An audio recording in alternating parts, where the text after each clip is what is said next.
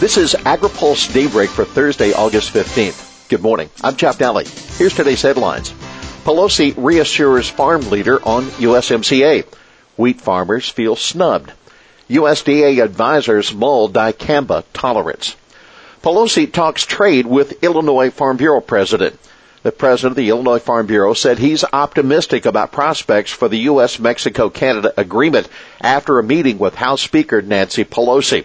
We left the meeting confident in the Speaker's approach and in her determination to reach a strong agreement for our farmers. That Illinois Farm Bureau President Rich Guebert after the meeting. Uh, Wednesday's meeting was arranged by Representative Cheri Bustos of Illinois. Pelosi assigned a small working group of caucus members to work with the White House to address Democratic concerns about labor standards and other issues. Now, elsewhere, a House Democrat on the fence about the USMCA said the White House needs to send the implementing legislation to Congress by October. Representative Abigail Spanberger told AgriPulse during visits with farmers in her Virginia district on Wednesday, we need to have some sort of progress this year. Working backwards from what that means for the November-December timeframe, we need to get those implementing documents by October. Spanberger chairs the House Agriculture Committee's Conservation Subcommittee. Wheat farmers take offense at Trump's snub. President Donald Trump's tough trade talk has created an irritant with farmers. Wheat growers are upset with him for belittling wheat trade with Japan. Japan buys about 3 million metric tons of wheat every year, including a unique blend called Western White, a mixture of soft white and club wheat grown in the Pacific Northwest, produced especially for Japanese millers. Trump drew laughter from a crowd at Shell Petrochemicals plant in Pennsylvania when he related a conversation with Japanese Prime Minister Shinzo Abe. The president said, I said, listen, we have a massive deficit with Japan. They send thousands and thousands, millions of cars. We send them wheat. Wheat. That's not a good deal. And they don't even want our wheat. They do it because they want us to at least feel like that we're okay. You know, they'll do it to make us feel good. The wheat sales are important to U.S. farmers, especially since Trump pulled the U.S. out of the Trans-Pacific Partnership. Mr. President, Japan is the number one market for U.S. wheat exports on average, where we hold just over 50% of the market. That the National Association of Wheat Growers in a tweet yesterday. They don't buy our wheat because they want us to feel okay. They buy it because it's the highest quality wheat in the world. That's not fake news. Arizona senators take aim at proposal for Mexican tomato trade. The Commerce Department's effort to implement a new suspension agreement to keep tariffs off of Mexican tomatoes are getting more complicated. Two Arizona senators have joined the Mexican government in opposing the proposal that would subject all tomato imports to new quality inspections at the border, creating new bureaucracy and delays. Arizona Senators Martha McSally, a Republican, and Kyrsten Sinema, a Democrat, say in a letter to the Commerce Secretary Wilbur Ross, imposing unnecessary costs and burdens on the fresh produce trade hurts the economy of Arizona and eliminates jobs in the state. We urge the department to keep this in mind as it considers a new tomato suspension agreement. Jesus Seade, Mexico's top North American negotiator, railed against the commerce proposal earlier this month, saying it would cause a logistic and customs collapse in the flow of bilateral trade, severely affecting the value chains of both countries.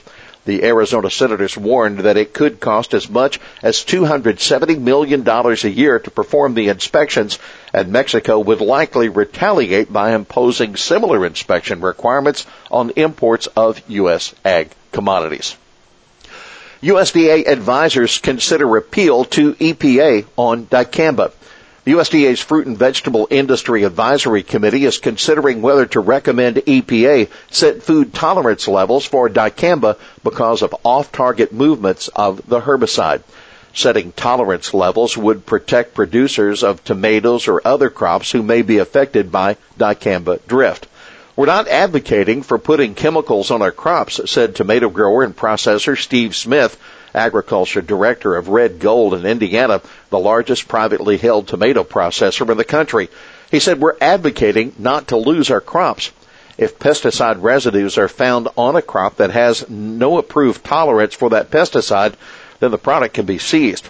If pesticides are found on organic produce, the farm that grew the produce could lose its certification.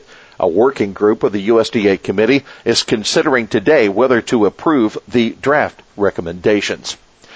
Enviros press fight against dicamba approval.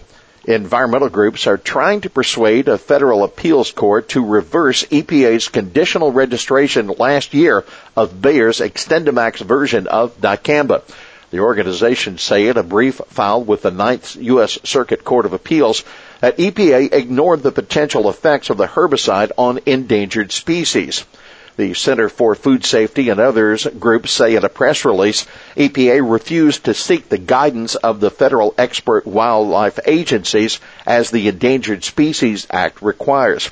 Instead, the agency denied that there would be any risk and approved the pesticide without any measure to protect endangered plants and animals. The groups say EPA also failed to comply with its 2016 registration, which said it would expire in November 2018 unless the agency determined that off-site incidents were not, quote, occurring at unacceptable frequencies or levels. USDA sees progress in global hunger fight.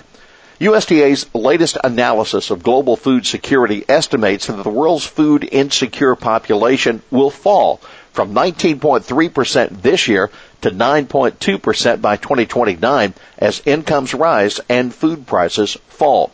There are an estimated 728 million people who are food insecure this year, and that number is expected to fall to 399 million over the next 10 years. That according to the Economic Research Service.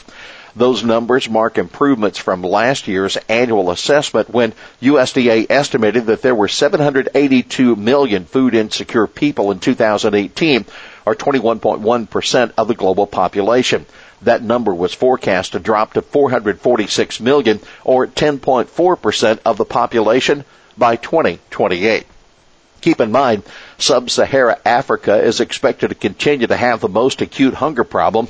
Some 22.5% of the population there is expected to be food insecure in 10 years. That's compared to 35.3% now. Here's today's She Said It. I just think all of those programs give us a bad look. You see it from everybody. It's welfare for farmers. It's a handout. We just need things in place to make a living. That Virginia dairy producer, Rhonda Ware, speaking to AgriPulse. Well, so far, 16,176 farms have enrolled in the Dairy Margin Coverage Program, including Ware's. That's about 43% of the country's licensed dairy operations, according to the latest USDA data. The farms that have signed up have qualified for more than $208 million in payments. Enrollment started last month. Well, that's Daybreak for this Thursday, August 15th. AgriPulse Daybreak is brought to you by Watkinson Miller and Dairy Management Incorporated. For the latest news out of Washington, D.C., visit agripulse.com. For AgriPulse Daybreak, I'm Jeff Daly.